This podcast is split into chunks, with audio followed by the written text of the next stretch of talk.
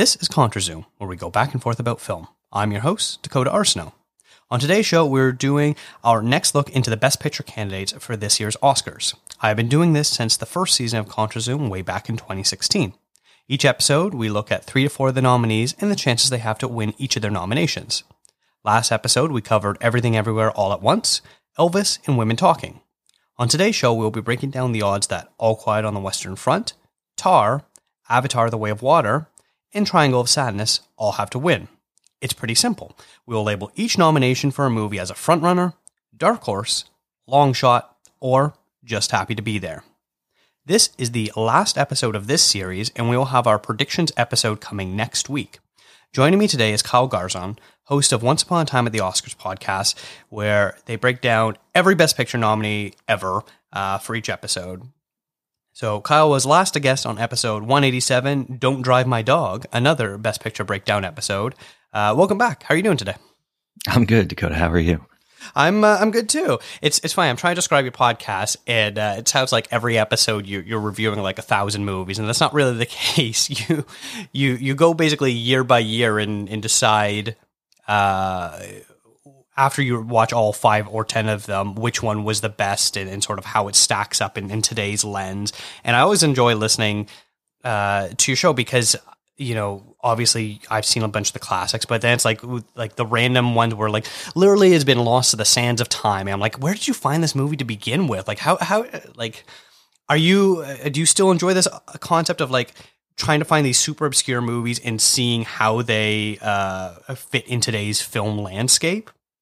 Yeah, I think that's like one of my favorite aspects of the podcast is obviously going back and seeing these huge films like Citizen Kane I saw for the first time because of the podcast.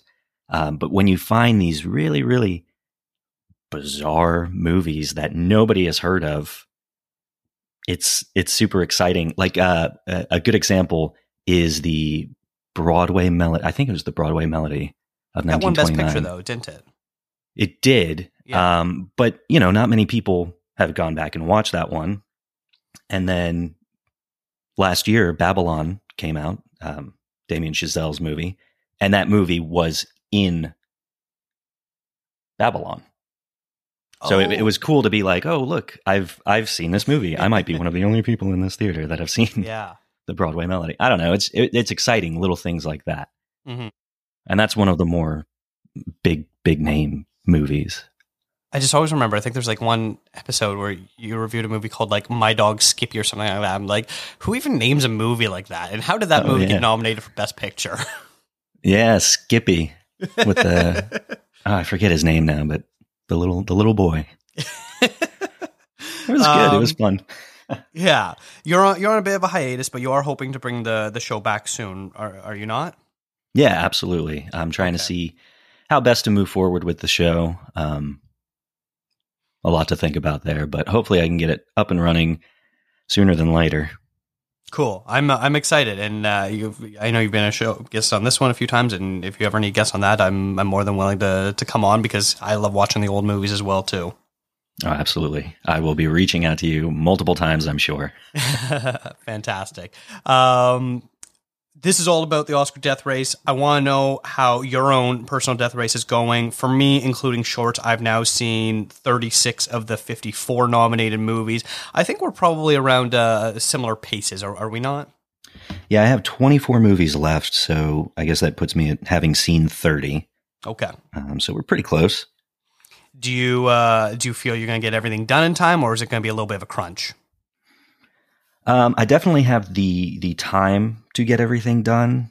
It's more a matter of finding some of the harder to find movies, as it is mm-hmm. every year, the international films and, and things like that.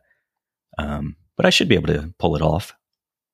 Yeah, it seems like uh, there, there's a few that are a little bit trickier, uh, but it seems like a lot of them are going to be coming out to to VOD or to streaming services in the real short while. I know the the day before we recorded this, uh, the whale dropped on uh, VOD, and I know EO is coming to the Criterion Channel, and there's some other ones that are finally about to be released. So I think it's going to make uh, everyone's lives a, a hell of a lot easier these last few weeks. Yeah, I'm grateful for EO because I missed it in its theatrical run a couple weeks ago. So Thanks, Criterion. Absolutely, I I agree with that too. I'm very excited to to watch it for that since I uh, have that service too. Um, but yeah, uh, today we are going to be talking about four movies. The last two episodes we were doing three, so this one we got a little bit more to do. Uh, that said, there are less total nominations, so it shouldn't be too difficult. Uh, but uh, let's get things started with the first one on our docket, and that is All Quiet on the Western Front.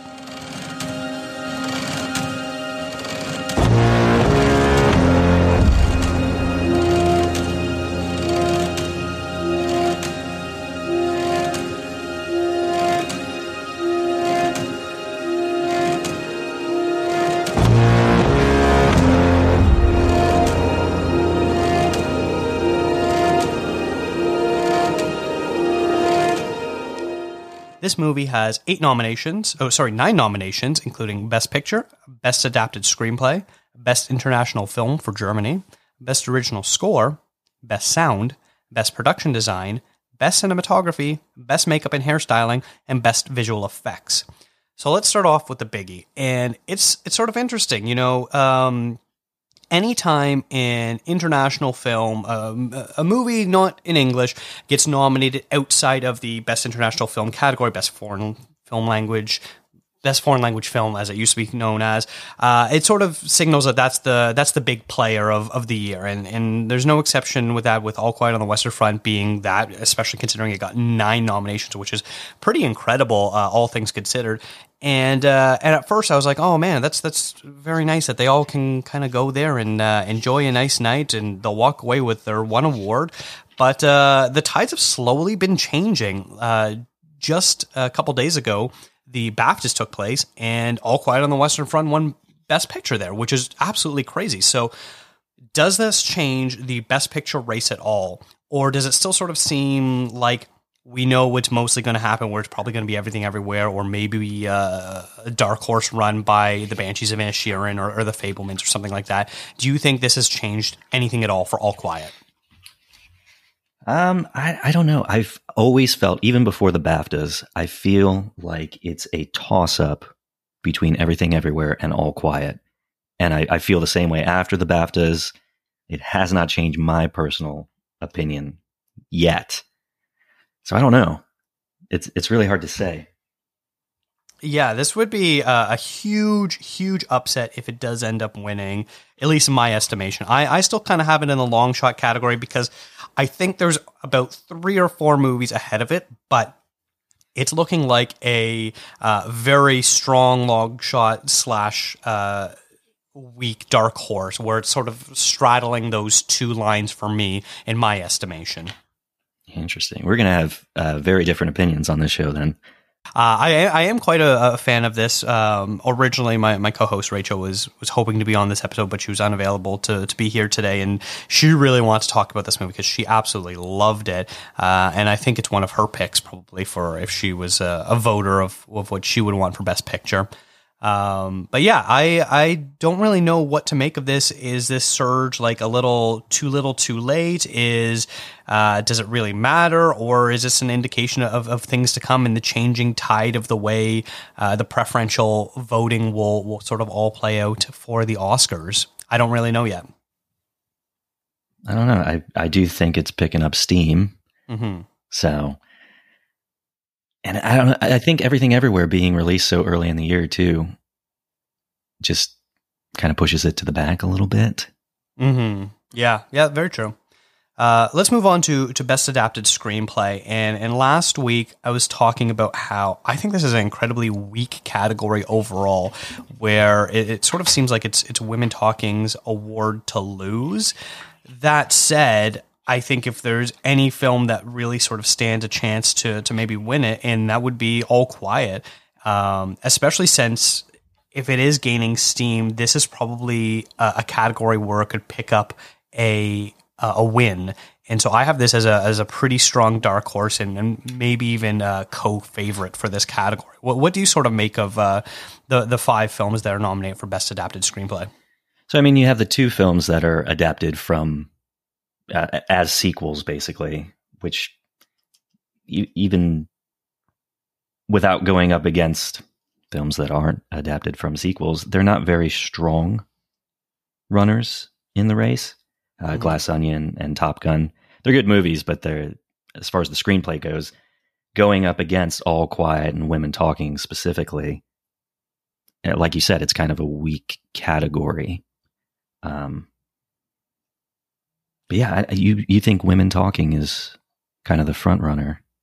I, I think so because I think dialogue is is what plays strongest in in some of these screenplay categories. And of the five i think the dialogue is is the best because it, it is really the most talky movie. It's right there in the title there. Um the one thing i would maybe hold out for in thinking all quiet is one it's an adaptation have you have you actually seen the original all quiet on the western front that is a former best picture nominee a winner sorry Oh yeah, it was it was one of our earliest episodes.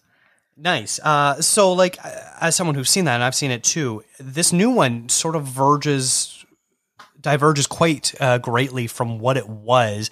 And yes, it sort of keeps the the very similar premise of war is hell, and uh, the upper brass in Germany. Yes, they're the people to be blamed, and the reason why uh, they were hated at that time and stuff like that. But the actual ground soldiers were no different on the German side, from the English side, to the, any other country that was sort of involved in World War One.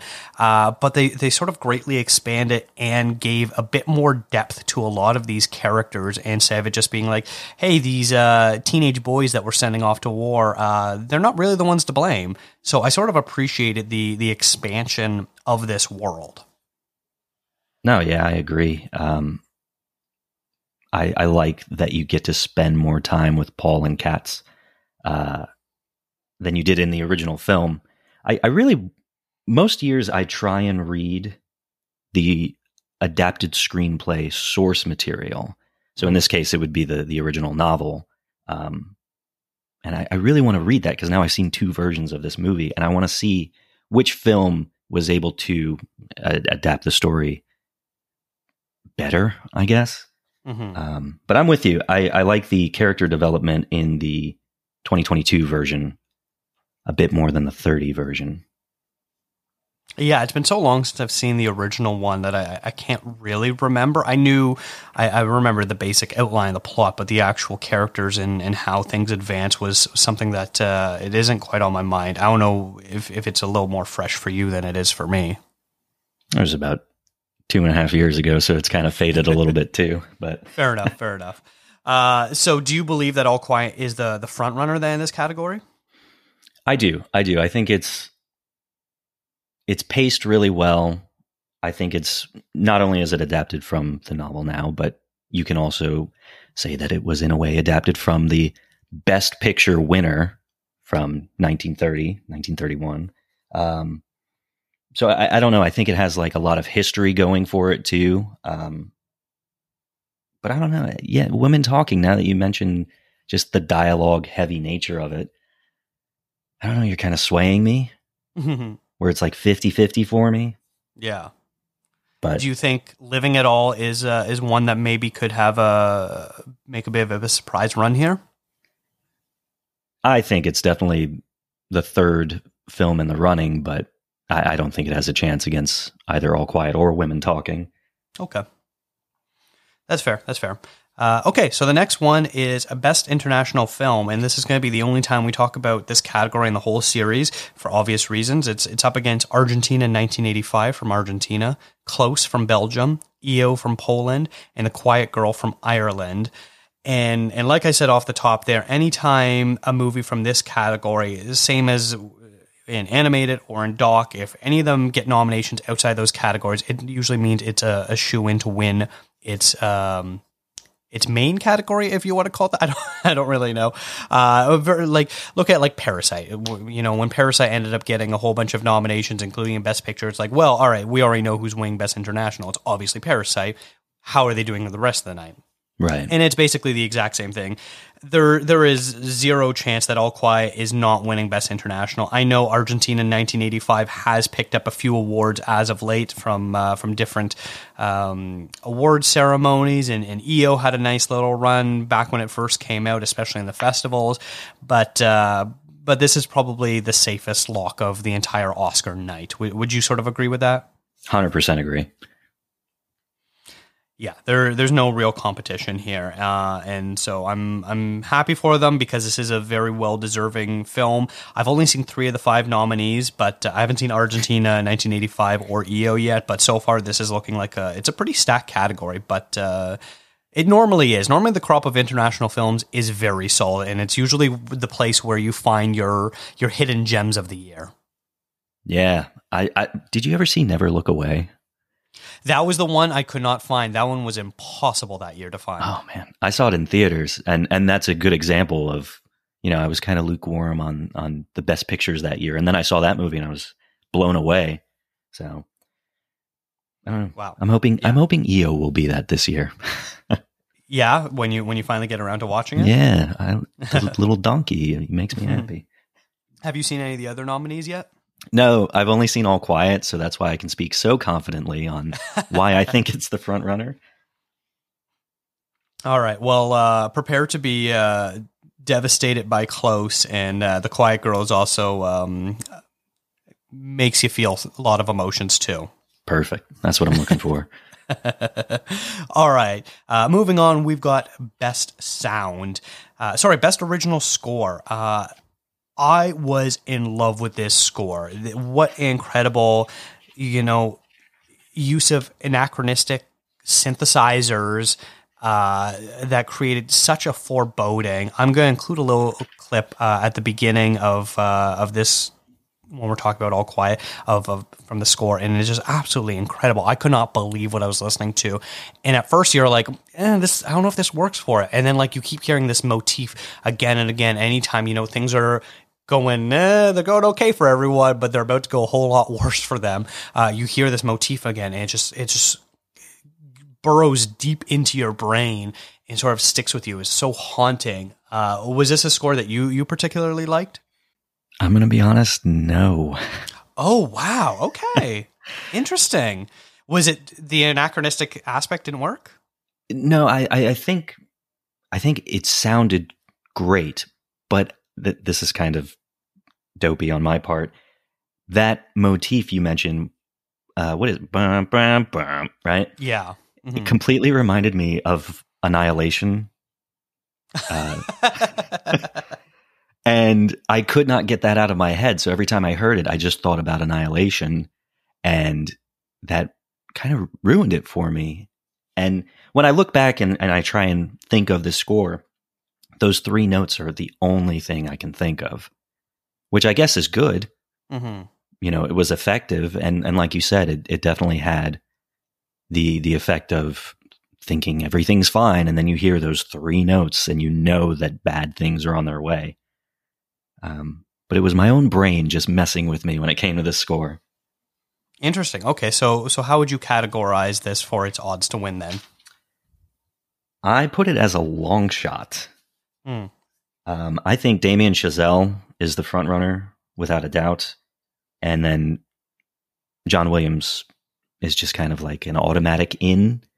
hmm Uh, even if I'm not super crazy about the Fabelman score, I don't know. I just I put both of those in front of All Quiet.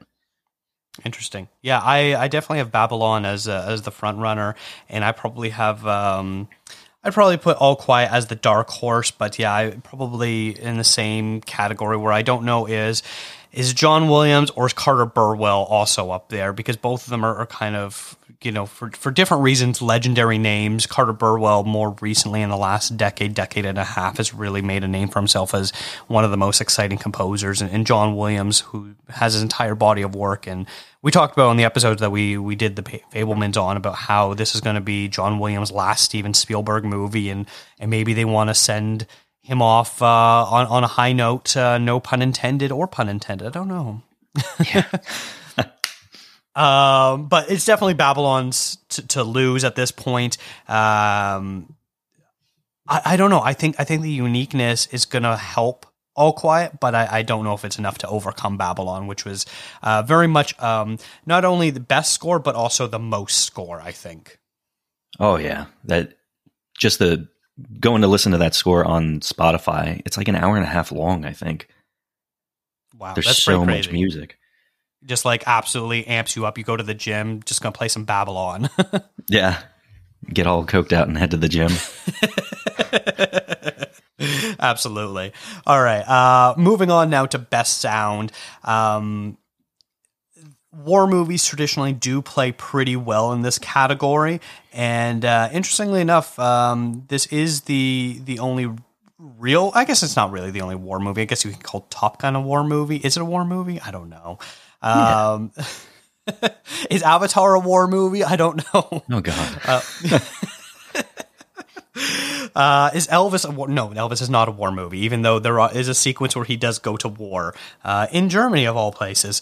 Um, we we talked about this in the last episode about how best sound and best editing are, are pretty intertwined with each other. That's uh, that's Paulo's um, take on it, and the fact that All Quiet on the Western Front is not nominated for best editing sort of does it a bit of a disservice there.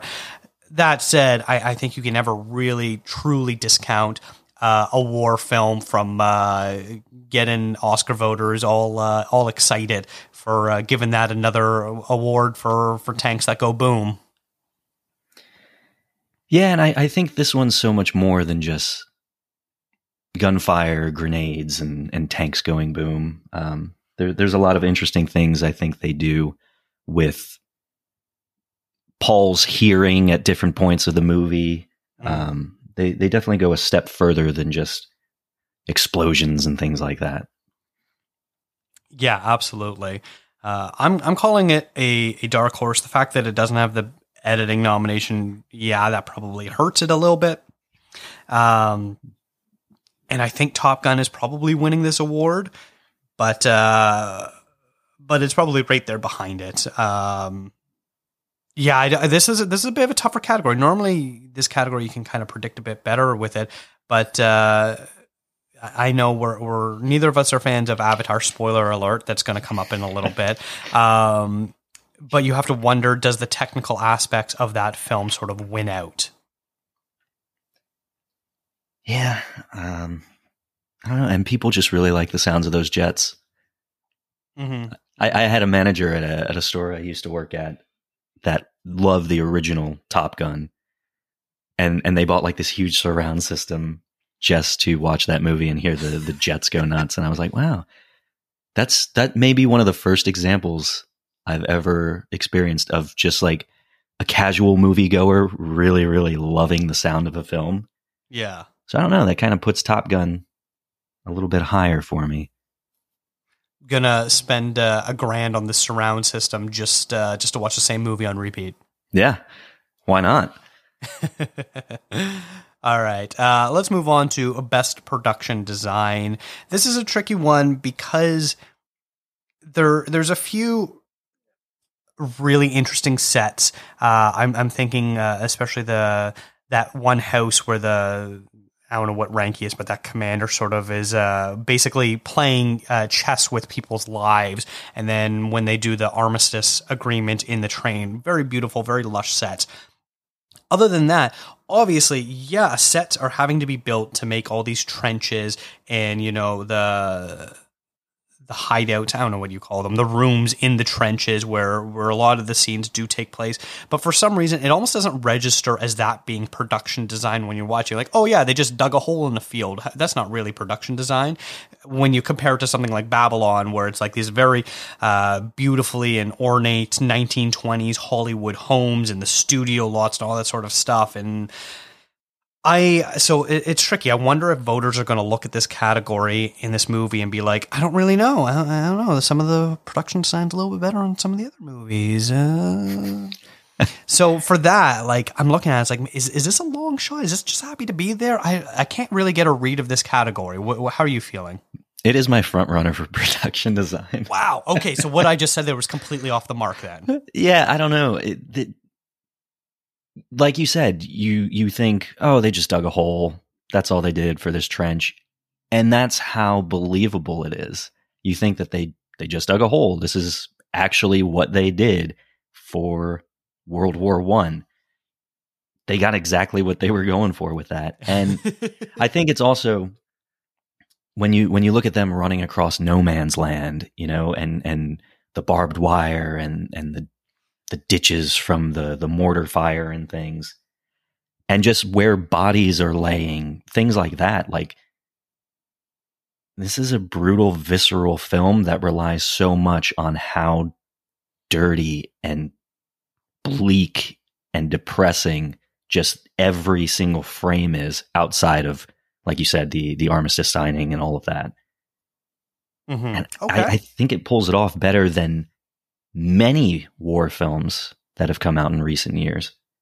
Interesting. Okay, so what would you say is its toughest competition then in this category? I would probably say Babylon. Um, like you said, that that just goes above and beyond to to make these big, extravagant mansions and things. Um, but I don't know. I, I just I feel like All Quiet just does things that a war movie hasn't done for a long time. I wonder if because of how big of a, a flop Babylon was, and I, I personally really love the movie, and and I know Rachel, my co-host, also really loved it, and numerous other people I respect really like it. But when you're talking purely on a financial level, it cost well over 100 million to make, and I'll I'll be shocked if it even comes close to a quarter of making that. It was it's going to be one of the all-time big flops and reviews of it were mixed at best where you, you either have people that absolutely loved it or absolutely hated it. So it's a very divisive film. I wonder if maybe that's going to play in a little bit to voting of like some people being like, well, you know, I don't really want to vote for the movie that was this big of a flop. Do we want our legacy to be rewarding movies that were well received, did well business wise, helped us in the industry as a whole, or we want to reward a flop. So I wonder if that is one way All Quiet can sort of uh, make up for Babylon's um, off-screen failures. Yeah, I think that's a, a good way for it to stand a chance. I I really don't understand why so many people bash Babylon the way they did. I, I'm one of those people that I loved that movie. Mhm. Um, but yeah, just it being ill received and and not getting the spotlight that it deserved. I think that does kind of bump up other films in this category, including All Quiet. hmm Interesting. Okay. Uh, moving on to another very tricky category for me is is best cinematography, where I look at the this group and it's just all right to me. Uh, I'm a huge Tar fan, and I love that. Like the cinematography was really good, but I that's not what sold the movie. It's obviously Cate Blanchett's performance, and I ranted about Elvis on the last episode because it's all CGI and and not in a good way, and so I, I despise that. And I just watched Empire of Light, and it's fine. It's really good, but it's nothing unique that we haven't seen from Roger Deakins before. There's some really good shots in All Quiet on the Western Front, but also it's not going to go down, in my opinion, as like one of the all time great shot films. I haven't seen Bardo yet, so I can't really comment on that. So because of maybe my my indifference of this category, I don't really know where it's going to go. Hmm. I think the fact that Bardo and Empire of Light have no other nominations anywhere else is really going to hinder their odds. So you can basically cross them off right away. And then you're left with All Quiet, Elvis, and Tar, and and maybe it's my Elvis hatred coming out where I don't think they'd award a movie that has such terrible CGI. So then it's between All Quiet and Tar, and I think All Quiet's a little bit more flashy than Tar, and so I think maybe that's where it's going to go. So I'm I'm calling it a front runner, but it's a I'm a very uh, confused predictor right now with this category.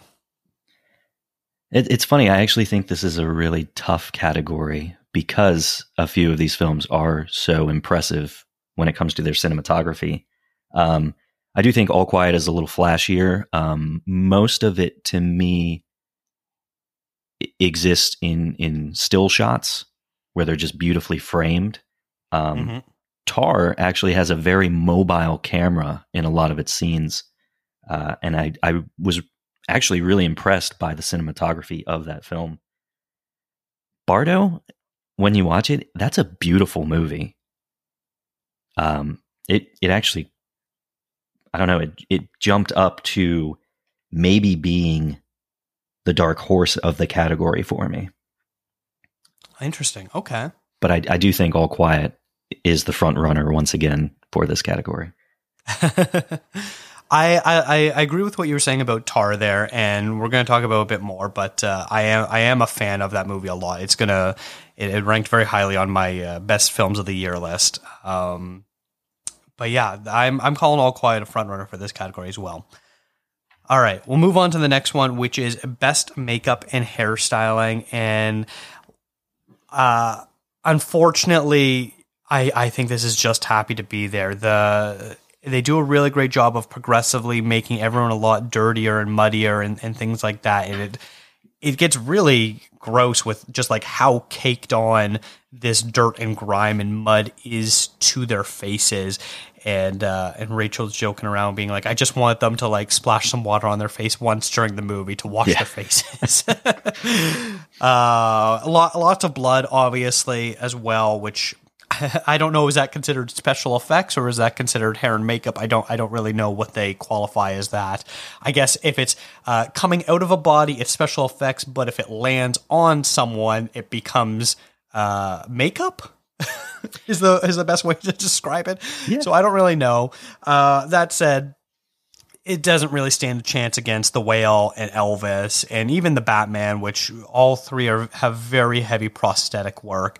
Uh, in, in something that All Quiet just really doesn't have, unfortunately.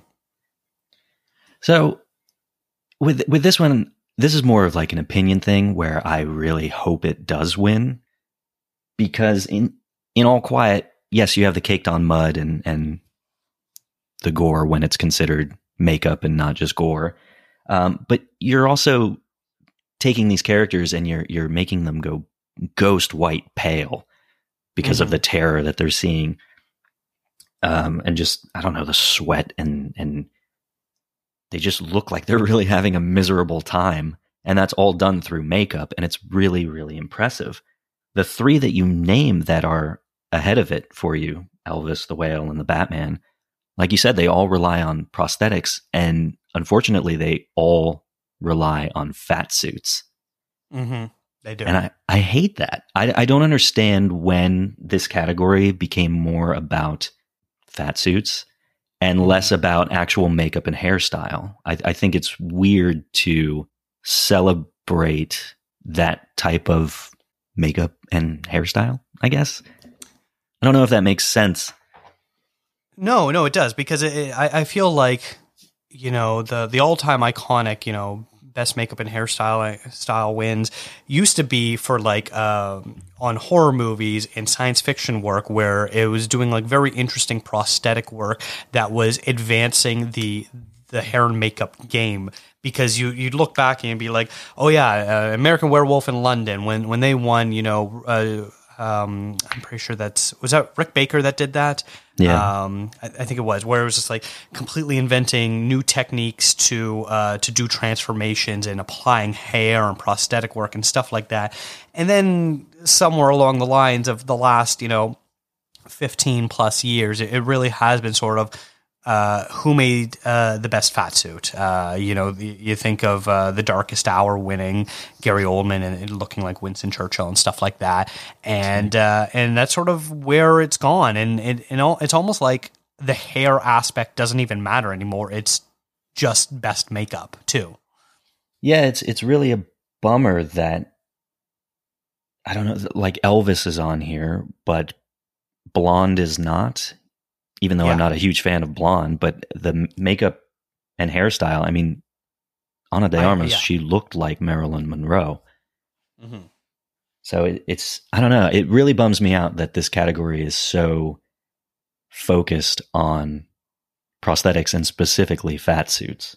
And I wonder if if we're at like such a peak of makeup and prosthetic work where there's a lot less being invented these days where they they know how to do this sort of stuff they there, there's nothing new or original left so you're basically stuck with just uh, who did the most work Yeah, I could see that. Um, if, if that's what we're basing this on, then I still put All Quiet as the front runner because that's a lot of Yeah. mud. Yeah. Yeah, I if, if for for me I wish that a lot of the categories especially with something like this where it went to um originality and not just necessarily the most. Um, especially since like you look at something like the whale i that's that's one of the few i haven't seen yet uh, this category the only one i haven't seen where it basically comes down to one actor and it's the same with the darkest hour where it was basically one actor where that that's what the whole campaign was based around whereas in in all quiet it really is making everyone uniformly look uh, this disheveled and this dirty um, elvis had at least two both uh, Austin Butler and Tom Hanks had prosthetic work being done, very different prosthetic work.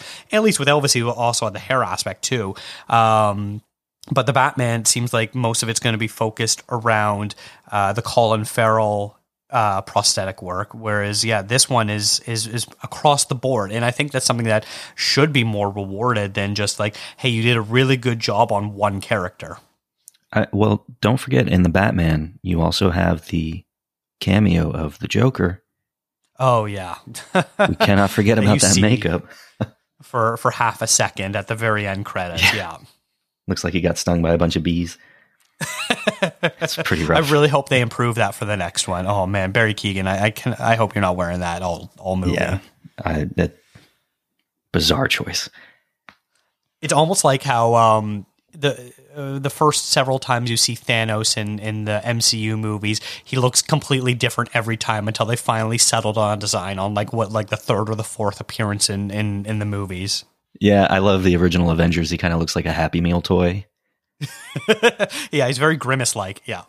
Uh, yeah. So this is going to be a tough category. I think we both would be very happy if it won, but me personally, I think it's just happy to be there, and you have a bit more hope, but um, I believe. But I still think the whale is is going to win it. uh, I hope not, but that's probably the way it'll go. Yeah. All right, and then the last category we have is is best visual effects. I'm I'm curious. I want to know your opinion on this first before I sort of chime in with mine. So where where are you standing on this category? So, I this this is the one I would love to see win, but I did put it down as a dark horse this is the only time that I think Avatar has a chance on winning an Academy Award this year. And I don't think it deserves it, but I know how people feel about these Avatar movies. So I guess, I don't know, it's Avatar's Oscar to lose, as much as I hate saying that. I can just hear you gritting your teeth right there. I just don't get it. Hating saying that. I, I agree. This is absolutely Avatar's to lose uh, because that's basically been the entire focal point of this entire franchise. It was like, hey, look, James Cameron spent so much money on the visual effects. It's unreal. Um, and like, yeah, it's it looks really pretty, and you know, especially compared to another movie in this category, Black Panther: Wakanda Forever, which has just truly god awful CGI, especially that in the entire like um boat sequence when they're having their big fight at the end on the boat, which just looks so terrible and, and not like they're actually on water at all. At least Avatar The Way of Water has water that looks like water, which I guess is impressive. But you're kind of wondering how much is this? Uh, did they actually film, and how much of it is CGI? It's hard to tell, and I think that's maybe where the impressive aspect is: is you don't know what's real and what's fake. Yeah. And and they do a pretty good job of of blending the two. We are going to talk more about Avatar and, and, get into our our thoughts on it in, in two movies, but uh, yeah, it's that is winning this category, and I'm I'm calling all quiet a long shot because I just once again, much like makeup and hairstyling, it's not as pronounced enough. Even Top Gun Maverick, which for the most part was all practical, and I wonder how much does that play into things? Do, do, do they consider practical effects visual effects? And that's something I've never really gotten a clear enough answer on, on, on how what what the regulations are and what the stipulations are and what voters find important. I would love to really kind of know that of of what their priorities are because if it is based on practical effects, shit, you've got Top Gun Maverick as my number one pick then. Um, because they they did all the flying, they did all that. Uh, but yeah, All Quiet on the Western Front is a lot more subtle. Obviously, there's a lot of explosions and stuff like that, which didn't really happen on the set. You know, they they would do the the bangs from the guns and stuff like that, but you're not actually seeing, you know, buildings crumbling behind them. That would all be CGI. Um, so I, I think it's a lot more subtle. And while I appreciate that and it didn't stand out in a bad way, I don't think it stood out enough in a good way to make voters want to vote for it. Yeah, I agree with you there. I have it a little higher than you do. Like I said, it's listed as my dark horse. Um, mm-hmm. But regardless, Avatar is going to be the one to take it, I guess. All right, let's do a little bit of a recap here on this category. Out of nine nominations, I'm having it as uh, one to two wins. You know, its floor is one win because it's absolutely winning Best International Film. And then the other one for me is Best Cinematography. I'm, I'm not too sure if this movie does really well, I can maybe seeing it pick up adapted screenplay. Uh, but I really sort of feel like its its ceiling is maybe two wins. But uh, I, I think you're on a very different level. What? How many do you think All Quiet's going to walk away with? I have it down for five, six, maybe. Wow. So you think this is going to maybe be the big winner of the night then? I think it's going to surprise a lot of people. Even if it wins three, I think that'll be more than what most people expect. Uh, and I can totally see it doing maybe at least three. Um, I don't know which three, but I just think it's a lot stronger than than people are giving it credit for right now. And the BAFTAs might be mm-hmm. enough to uh, sway some people to, you know, look my yeah, way. especially since uh, the the actual British films did so poorly at the BAFTAs this year, uh, you you have to wonder if then maybe the British contingent of the Academy aren't truly enamored with those films, and and where do their votes sort of go? Because they're normally a little more predictable about uh, about who they sort of coalesce behind. Uh, but I would basically say if this movie gets any more than two wins, it's I would call it a uh, an overperformance in in a good way. Uh, that they're they're they're tracking well, and, and and it's an overperformance of what sort of I think is maybe the industry consensus right now. That's fair. All right, let's move on to our next film, which is Tar.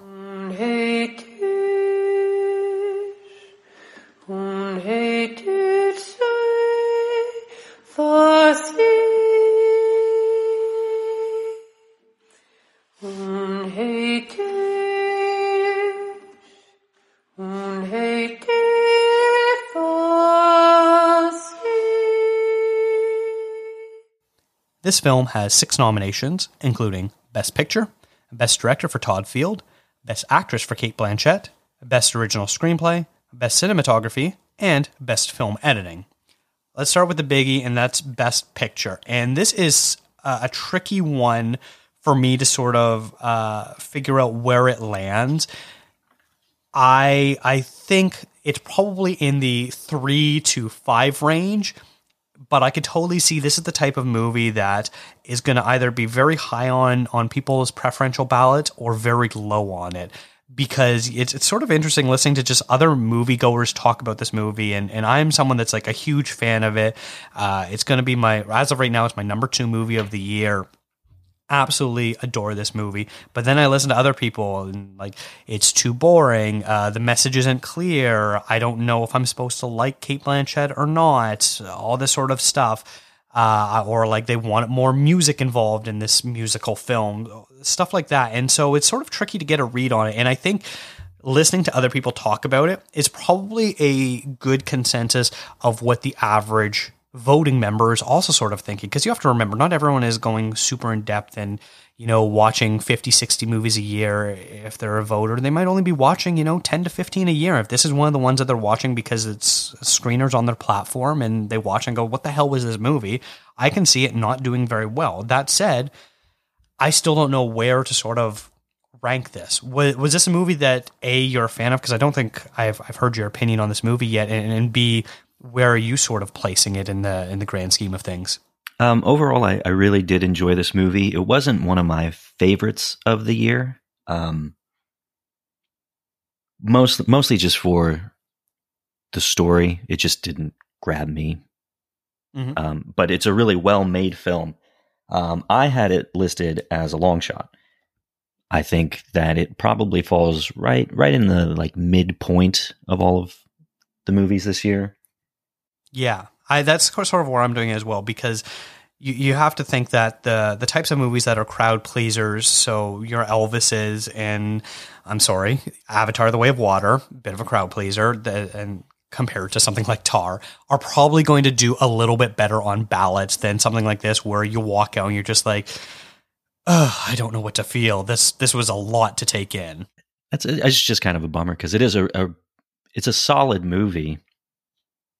It's just not it's not terrible, but it's not fantastic to me. I don't know. And I think it's going to be sort of a lot of the opinions on it seem to be based on the central performance, which we're going to get into a little bit. And uh, and you and you wonder if that maybe plays into things where people will be like, yeah, it's a really great performance by Cate Blanchett, but uh, the movie, yeah, so so. Yeah, that could be it. Yeah, I don't know.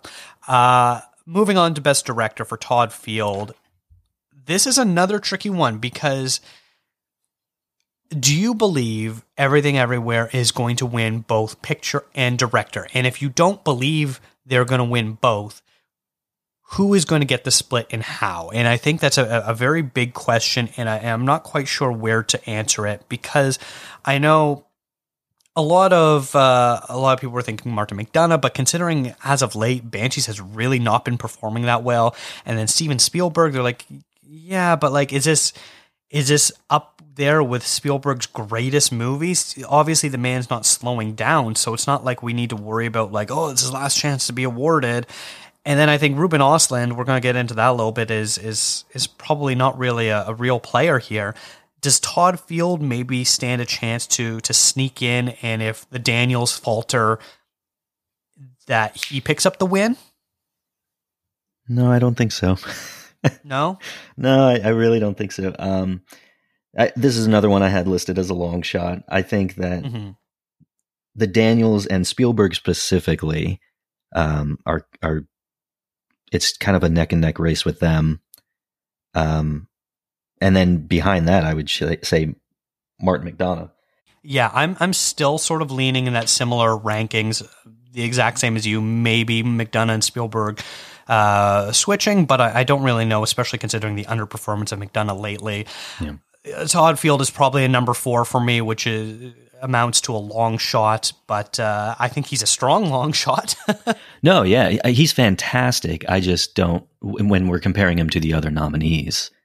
Yeah. I, I just put him at the fourth ranking, just like you.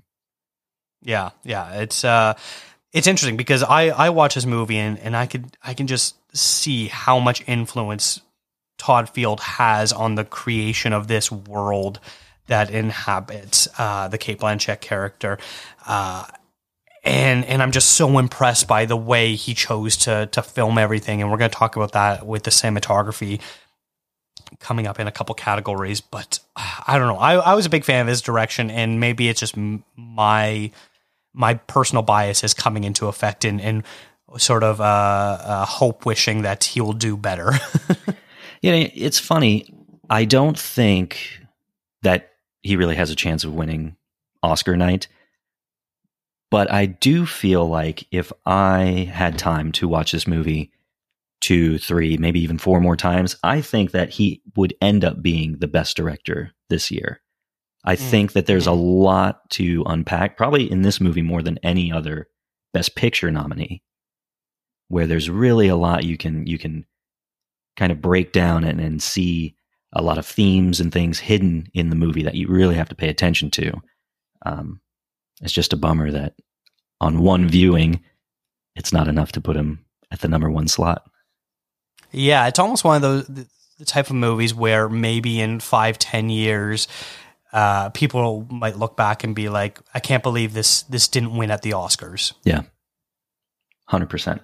So who knows? That's that's sort of like a lot of people's complaint about the Oscars in general. Like, well, they never they never award the right picks anyways. And and as someone like you who is going through the years and sort of retroactively um, giving uh, the real Best Picture winners their due, I think you of all people can sort of uh, empathize with with we maybe not we're maybe not able to see the forest for the trees the year things come out. Yeah, movies mean different things at different points in your life, so it's all obviously, you know, based on the yeah. the individual. all right, uh, moving on to Best Actress, where it's probably one of the the tightest races. Uh, it seems every week it flip flops between who's going to win, Michelle Yeoh or Cate Blanchett, and and I almost feel as of late, Cate Blanchett's really been uh, getting more steam. She's she's winning more awards, and Michelle Yeoh is is not keeping pace with her. I originally had them as co front runners, but uh, but I think after this last round of awards being handed out, I think Cate Blanchett's the the sole front runner with um, with Michelle Yeoh being the uh, the dark horse there, just waiting in the shadows. But uh, I think this is Blanchett's to lose. And I think that the Academy would be crazy to not have Michelle Yeoh win. I know a lot of people are hoping that there's for the second time in history a tie. Uh, I I just don't see that happening. I think there's too many voting members that there would be an exact tie because all it takes is one person to vote a little bit differently and. Uh, you know, decide that they want Michelle Williams to win instead. That uh, we get one winner over the other, but uh, but yeah, that that's not happening. Do you do you think that a tie is possible? Uh not like statistically, no. I don't. I can't imagine a tie happening for a very, very long time. Um, I don't know that the the race between Cate Blanchett and Michelle Yeoh is close enough this year for that. But I mean, it could always happen. Very true. Yeah. Uh, uh, yeah. So that's interesting. Do, do, you have Cate Blanchett as your number two then behind Michelle Yeoh? I do. Or do you think that uh, Michelle Williams might sneak up? No, I think Cate Blanchett is absolutely the dark horse. No, uh, no love for Andrea Riseborough possibly winning. That uh, you know, probably more likely than the tie, but honestly, you're probably right there. Yeah, I, I that's the only one I haven't seen at this point. So, but either way, I, am sure it's not anything Blanchett or Yeoh. Yes, yeah, I think that's the the absolute consensus. All right, uh, moving on to best original screenplay, and and something that I think that you had touched on there with with the direction of Todd Field, who also wrote this screenplay, is. I think this is a movie that's sort of going to benefit from a bit more distance being placed from when it's released to maybe where the movie's actual standing in in film history sort of goes because there is so much to unpack and you know, people come out of this movie with the debate of like, am I supposed to be rooting for for Cate Blanchett? Am I supposed to be against her? Did she uh, not get punished at all? Was it too harsh of a punishment? Uh, was she lying the whole time? Is this movie real? Is it all in her head? All this sort of stuff that's going on, I think is going to be ripe for a lot of sort of uh, academic deep dive into this screenplay and that's all because of uh, you know Todd Field's masterful work. And as I'm saying this, it's obviously my bias coming through. And this is an absolutely stacked category. Unlike Best Adapted Screenplay, all five of the nominees in original are Best Picture nominees as well. So it is tough, and it's sort of. I, I still have everything everywhere as the front runner, but I'm I'm getting a little soft on on whether that is going to stay there. I think Tar is a dark horse, and it might be in the case of you know, uh, picture and director goes to everything everywhere, and then maybe this is where Tar can maybe pick up something as a little bit of a here. This is how we're rewarding you. Here's a screenplay win, sort of thing. Uh, I'm I'm not totally sure if that's if that's legit or not, um, but I, I have him as a strong dark horse. Interesting. I again, I have it listed as a long shot. Um, I okay. think everything everywhere, the Fabelmans and the Banshees of Inisherin are all ahead of it. Um, mm-hmm. But again, this is one of those things, like you said, where I think as time goes on, and while more people are able to see this film, and and you know maybe more big time film critics dive deep and and they're able to tell you what this movie is truly about, I think it'll have more value to people. But right now, I don't know that the initial viewing done by most people is enough to put it to the top of this category. Yeah, that's fair. That's fair. I think it, I have it in like tied for second with Banshees of Inisherin. Much like Women Talking, Banshees is a very dialogue heavy movie and has some some great witty dialogue. Uh, so that's probably something that's uh, pretty helpful for it. Whereas Tar is more so the the structural level of whether or not they want to award that. Right. All right, moving on to best cinematography. Uh, we talked about this at length in the last category about how I personally think this is a bit of a tricky category for me to really predict. Uh, I'm calling it a dark horse, but uh, I, I, really, I really don't know. You're you're still kind of on the all quiet train, um, as well, are you not? I am.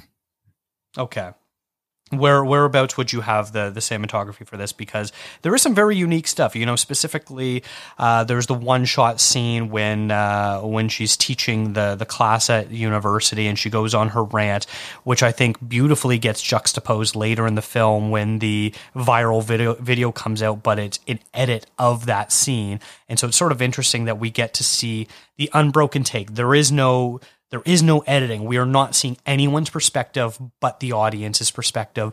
And then later on, we can see how that could be manipulated by an editor, which is a very interesting take on things. That's without a doubt like the best use of the cinematography in this movie mm-hmm. for that reason. Um, I, I also really like in this movie they they focus a lot on Cate Blanchett and mirrors. There's so many mm shots of her in front of a mirror, but never really looking in the mirror. So it kind of shows how she she doesn't really self reflect. She doesn't view herself any particular way. I don't know. It that, that's what I'm saying. Like this this is the movie years from now you'll be able to watch and be like, "Wow, I never noticed that." And this is interesting. um, but I do yeah. I do think All Quiet is still the front runner. Um, you haven't seen Bardo yet, but that is a beautiful movie with a mobile camera with beautifully framed shots, great use of color. Um, so I put even that above Tar. I had Tar listed as the long shot. Yeah. Okay. Interesting. Yeah, I'm I'm calling it a dark horse, but I might be leaning more towards long shot as well. Um, but yeah, I, I, think this is definitely the the love it or hate it movie. It's going to be reevaluated in, in in five plus years from now. Absolutely agree. Uh, all right, and then the last category is best film editing, and, and I sort of touched on it there about the the use of editing within cinematography, and sometimes the best editing is knowing when not to cut, and and we get these great long unbroken takes. Um, unfortunately, I think it's it's just happy to be there. It's got uh, it's got a bit more of a stiff competition, and the fact that editing and best picture they don't always go hand in hand but uh, but enough so that i think that um, it's it's not gonna. I think everything everywhere it handles the editing so well that nothing really else kind of comes in close to it. Maybe Top Gun Maverick, but I, I don't really think so. And and so yeah, Tar for me is a, is a just happy to be there. Probably at number five because the editing just isn't very visible at times, and I think this category often is, is most film editing as well. Yeah, I have it a little bit higher, uh, again, as a long shot. I, I kind of always closely link the editing and the cinematography, and I think if it's able to pull in one, it'll probably be able to pull in the other. Um, I, am with you. Everything, everywhere, all at once. It's it's amazing how that movie feels almost like piecemeal together, but still able to work so perfectly. Mm-hmm. So. Yeah, fair enough. Okay, uh, recapping this category, I sort of have it as a one win for Cate Blanchett, and, and that's really all it's it's going to get. I don't think it has a floor or a ceiling. I think it's just one. Uh, you sort of seem to be on the other side of things where it doesn't really stand a chance at anything. Is that is that accurate? Uh, if anything, it would be Cate Blanchett, but mm-hmm. I'm, I'm looking at so probably you're more zero. leaning to like a, a zero to one. Yeah, absolutely. Next up, we've got Avatar: The Way of Water protect you from paying for my sins.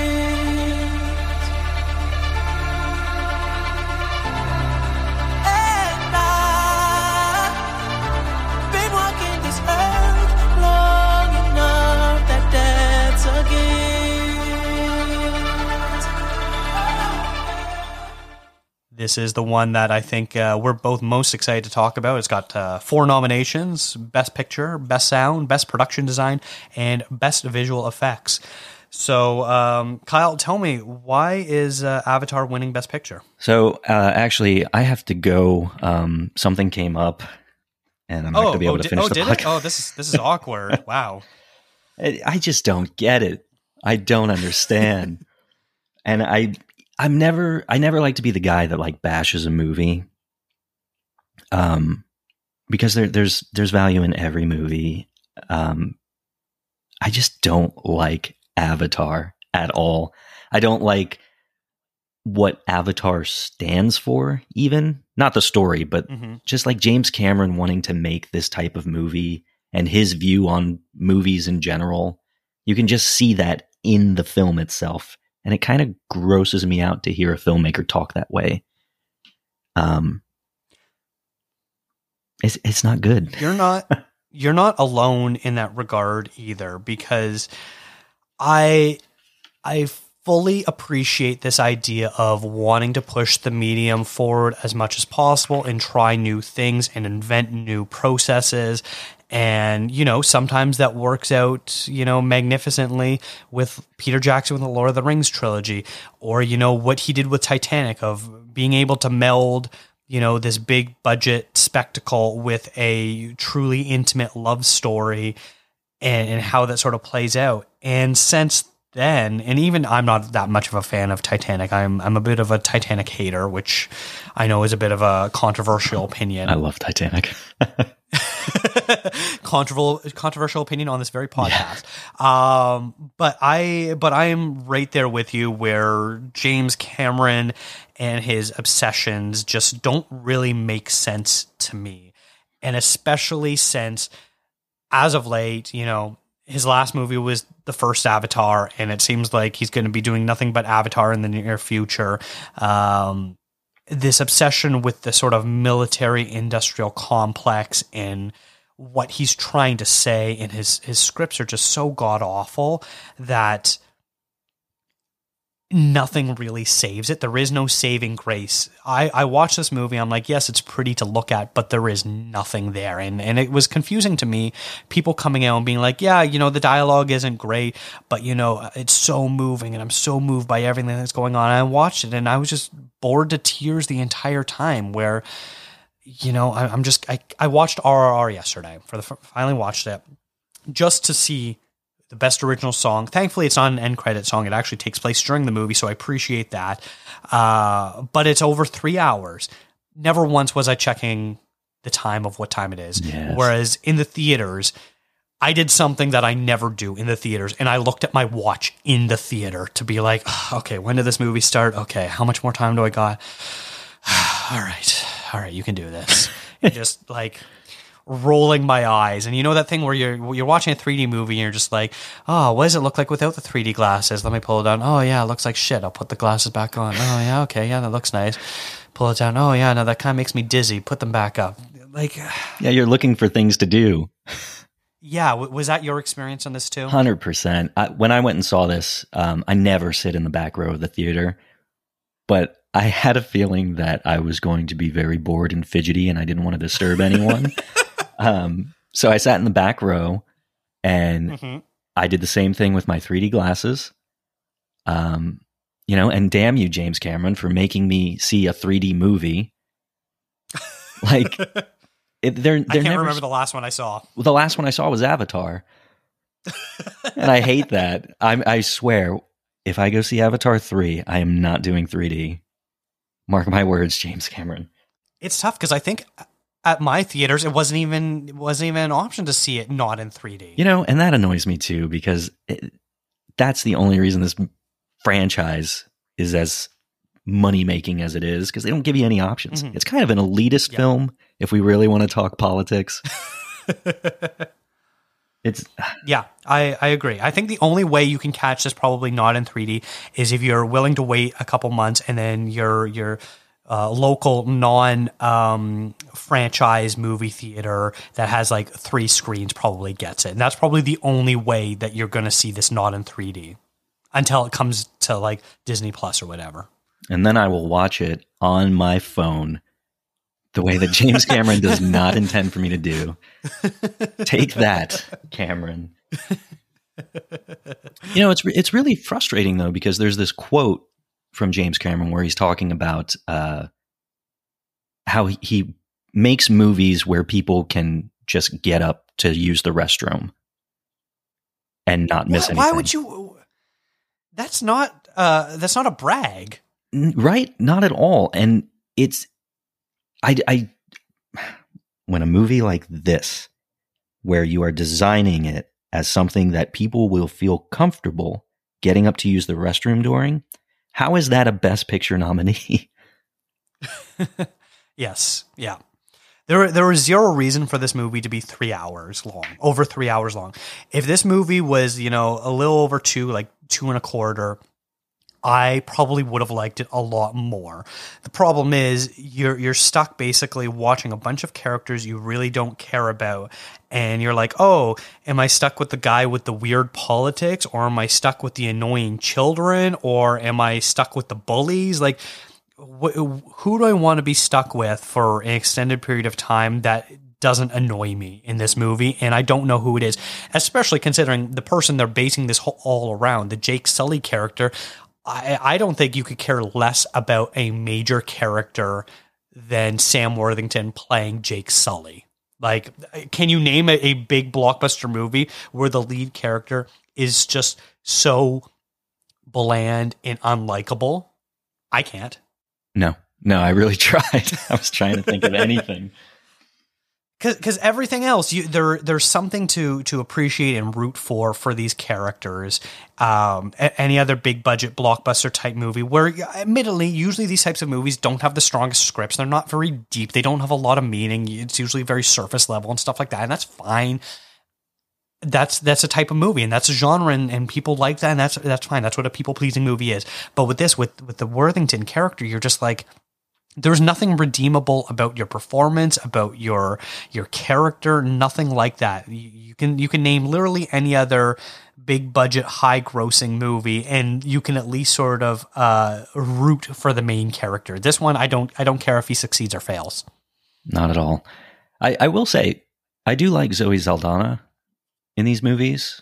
Um I'm, I'm not in love with the character or anything but i think that she really gives her all in these movies in a way that nobody else does and i can Yeah. i can appreciate that um still not very well wri- written and i i just get bored very quickly Yeah, I, I was listening to another podcast review is, and that was sort of the the one point that they were able to hone in on and being like, you know what, Zoe Saldana does really give it her all. Yes, her character isn't very deep and kind of falls back to the same tropes and, and doesn't really grow or evolve, but she's at least giving it her all in a way that like you could be like, hey, Andy Serkis is giving it his all. The difference being when Andy Serkis is in a movie, usually his characters are, are better written. Um, but there's so few actors these days who are truly able to make a motion capture performance great.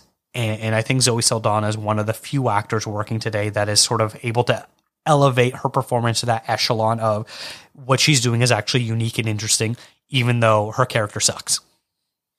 Yeah, I, I think that has to do with her coming from so many films now that rely on standing in front of a green screen. Um, She's just kind of a seasoned vet at this point. yeah, the joke being, what color alien is Zoe Saldana going to play now? Yeah. uh, I have this as just happy to be there. I, I think this is kind of in the higher end of the just happy to be there, but it's uh, it's not winning. It, it has no real shot. You even look at the the nominations. The first Avatar had nine nominations. This one only has four, and I think that sort of tells you everything about the way this movie is is sort of looked at, where it is purely a technical effects mastery and nothing else. I think this is a just lucky to be there. Um, I like that better. I, I imagine James Cameron doesn't even care. He now has I- uh, what is it? I think like three of the four highest grossing movies of all time. He is going to go down in, in literally in textbook history of um, what he did during his career, and and that is all.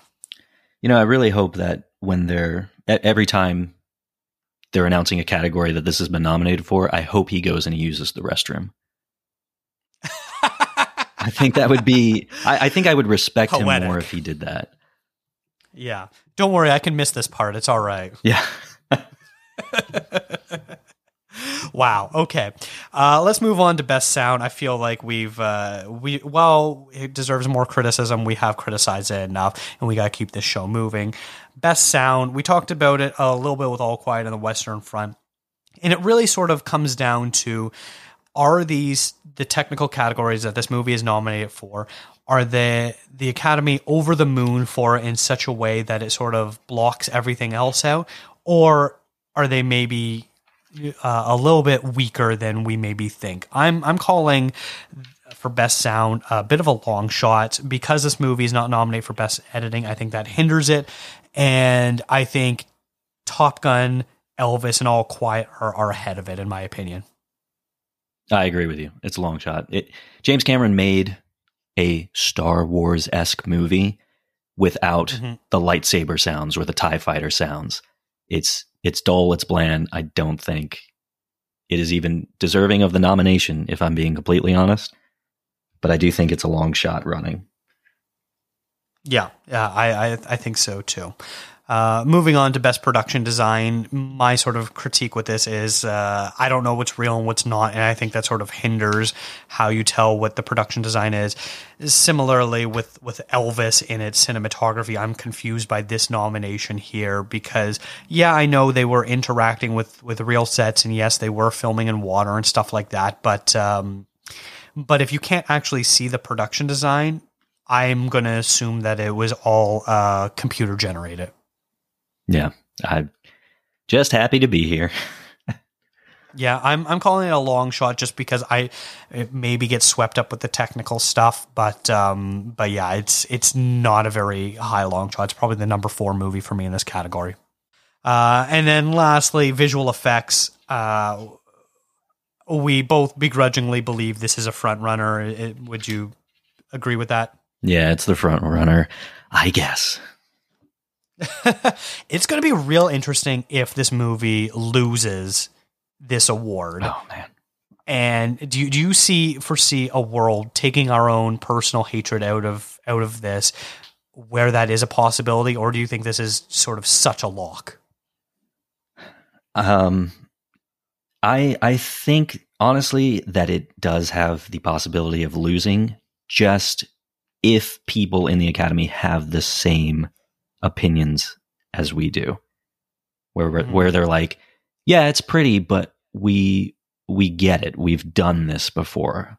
We want something a little more grounded than flying blue aliens on a planet I don't care about. and I think maybe I wonder if it would hurt it or not. Was yes, the the water stuff was was newer to the franchise, but the way the world of Pandora looks is still the same. I wonder if that would play into it at all and be like, we've actually seen this before. Um, you're you're not you're not doing anything new. The difference with something like the Lord of the Rings trilogy, where each installment sort of uh, brought new life to the world and was showing us different aspects of Middle Earth. This is a lot of similar stuff. Yeah, it's, it, the, the effects are even better from the first Avatar that we saw, uh, that was well over a decade ago. Uh, but it's still, you know, relatively the same. It's it's the same planet. It's the same sort of. Um, uh, machinery, that sort of stuff. There's a couple like there's new animals when you're incorporating the the water stuff, but like, is that enough really to to sway it? I don't know. I hope not. uh, recap: I think this is a very solid one win movie. Uh, I don't think it's going to win the other stuff. Uh, much like Tar for me, its its floor and ceiling is one win. Same one one win. Yeah, Uh, if it won none, I'd be completely okay with that. that, that's your that's your true victory. Is if Avatar walks away with nothing. Yeah, if it if it has nothing, then I will come back from the restroom and cheer. uh, all right, let's move on to our last film, and that is Triangle of Sadness.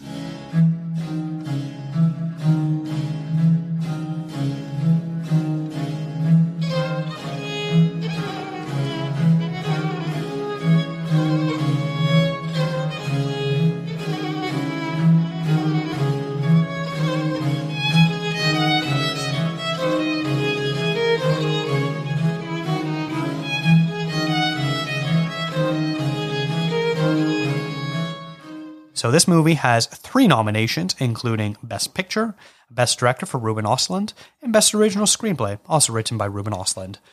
Um, we talked about Avatar being just happy to be there, and I think Triangle of Sadness was probably the number 10 movie. It was not expected to really get into this category. Uh, so the fact that it did, and even getting into Best Director, was a huge overperformance for it. I, I'm putting it firmly in the just happy to be there. It's it's probably I think it's going to be a bit of a divisive movie. So I think I think on the preferential ballot, it's going to end up fairly low on a lot of people's, uh, and probably is going to end up lower overall than even Avatar, which is a bit of a shame. I quite like this movie, but uh, I can see why a lot of people probably did not like this movie. Yeah, I uh, I just watched this this morning before the podcast, um, and I, I did enjoy it. Uh, I I had seen The Square, Robert Ostlund's previous film. I don't know if it was the one directly before this, but I really did not enjoy that movie. And when I found out it was his film, I was really really worried. Um, but I ended up enjoying it quite a bit. Uh, I'm, I'm with you though. It's kind of just happy to be here. It's just not one of the stronger movies.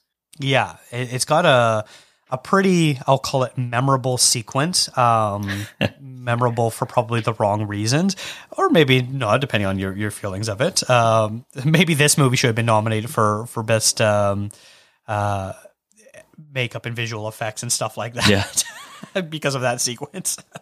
um, but yeah, it's it's it's a movie I, I I'm a fan of, but I'm not over the moon of, and I'm not going to be get you know super defensive if someone's like I didn't like it. I'm just like, all right, well, fine. This movie is clearly not for everyone, um, and that that really shows.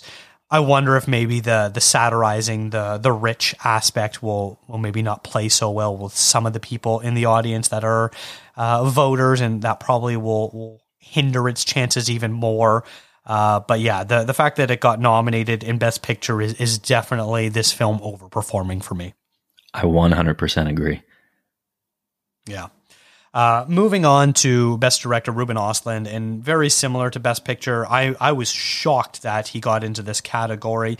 I was expecting uh, Sarah Polley maybe to get in for Women Talking, or maybe Joseph Kosinski for Top Gun Maverick, uh, or even Baz Luhrmann, um, considering it's such a crowd pleasing movie for Elvis. And so Ruben Ostlund getting named here is a, is a huge over, overperformance as well too. Um, I was not expecting this, and, and frankly, he's number five out of five in this category. He is the ultimate just happy to be here in this group of people where he gets to sit there, get drunk, and you know have. Uh, uh, some good conversations with whoever he gets sat next to. Yeah, yeah, it's it's it's like his golden ticket, really. Um, but I, would say he's more of like an Augustus Gloop than a Charlie. You know, he's he's not getting the factory. Yeah, yeah, that's uh, that's definitely a bit of a deep cut reference there. Uh, don't get many uh, Willy Wonka references on on this podcast. Well, that's about to change, Dakota. uh, and then the last nomination is Best Original Screenplay. And this is where things get tricky because I think the screenplay is obviously the highlight of this movie. It it plays with conventions a little bit with its sort of uh, unique three act structure where each one kind of works as if it was a TV show, you can sort of see each act being its own episode where it's got its own start and end point and then also the fact that it's it's a very on the nose movie, and I know that's a, a, sort of a general complaint a lot of people have with it, where it's like, yeah, we get it, rich people suck, they're the worst, they're ruining the world, but like, I don't know, it still sort of takes a little bit of balls to to be like, no, I'm gonna make fun of the rich so hard that you might actually end up feeling a little bit sympathetic for them when they're literally being um, thrown across a boat in their own vomit and shit. Um, so I don't know. How, how do you sort of feel about this screenplay? Is this one that you you think is a pretty strong screenplay and might be a bit of a contender, or is it just you know just happy to be there as well? I think it's a strong screenplay. Um, but I do feel like it is just happy to be there. The the movies it's up against just completely blow it out of the water. And like you said, it is very on the nose. Um, I think a movie last year that had a similar premise was The Menu, and that was kind of more Mhm. easily digestible. It's it's anti-rich. No pun intended or pun intended? uh, depends on how queasy people are feeling about mentioning the vomit chip scene. Um, but yeah, just like that alone, the fact that you you sit there and you watch, I don't know, 10, 15 minutes of people rolling around in in their own sick. I think that actually does a lot to hurt this screenplay. Did you see this movie in theater with a crowd, or, or were you watching it? At home? No, no, no. I watched it at home. Uh, I was by myself. Okay. And I had heard that there was something in the movie that uh, w- was a little uncomfortable. Um, I watch a lot of horror movies, though, and I was not phased by it, but I was like, wow, really? This is Best Picture nominated, and we're spending that much time. That's interesting. Yeah. I uh, I saw it in, uh, in a theater at a festival actually, and so it was a it was a very big crowd, and uh, word hadn't really gotten out yet. Uh, it, it was sort of being like, oh, there's a there's a sequence, be be prepared for that, and that was all kind of people were saying.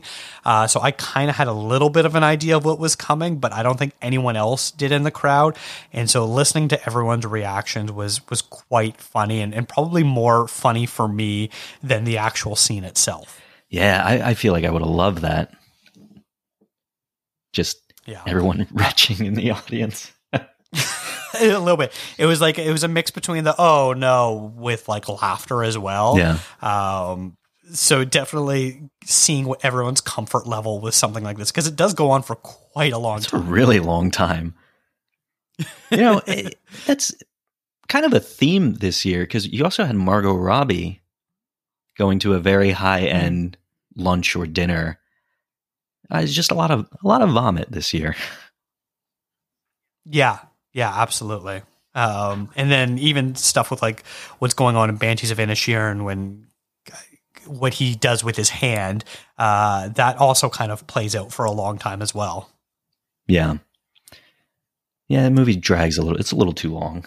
I, I probably would put it in the in the number four spot. I think it's ahead of Fabelman, the Fabelmans, um, because that that's probably the one movie that doesn't do anything unique or or new compared to the other ones, and the dialogue isn't as heavy compared to something like Banshees of Inisherin, which is very dialogue heavy and, and, and quite strong at that as well.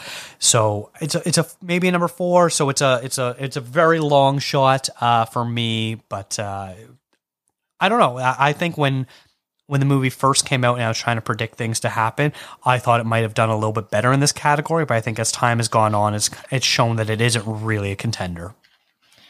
Yeah, I, I put it as just happy to be there. Your your Fabelmans that's is fair, interesting. We we don't have to get into it. It's just very interesting to me. I I like the movie. I didn't love it, and uh, I, you know I think we've now seen about two dozen director biopics in the last couple of years. That uh, it just doesn't it doesn't move the needle in originality for me. That's fair. despite it still being a very you know competent and well made movie and one that I, I did find myself enjoying. Yeah. But overall, not groundbreaking. Just not enough vomit for you is what I'm hearing. Exactly, not enough vomit for me. uh, so to recap, Triangle of Sadness, I have it walking away with, with nothing. There, there's unfortunately no real path for them to win any of their their nominations. Um, what about you? Completely agree. Overall, just happy to be there, sitting in the Okay, Wonka factory. That's number two. Um, all right. Kyle, thank you so much for coming on the show today. I, I really appreciate it. I always love when, when you come on. We, we have some great discussions, and uh, I, I have to have you a, a bit more of a regular guest. Uh, this this shouldn't be a once a year thing. But um, where can people follow your, your show and uh, anything else you want to plug right now?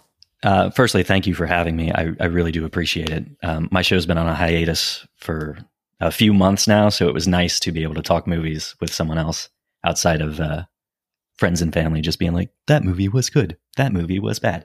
Um, but the name of my show is Once Upon a Time at the Oscars. It's available on all podcast platforms. Um, you can follow us on Twitter, Facebook, Instagram, uh, OUTAO podcast, or just look up Once Upon a Time at the Oscars.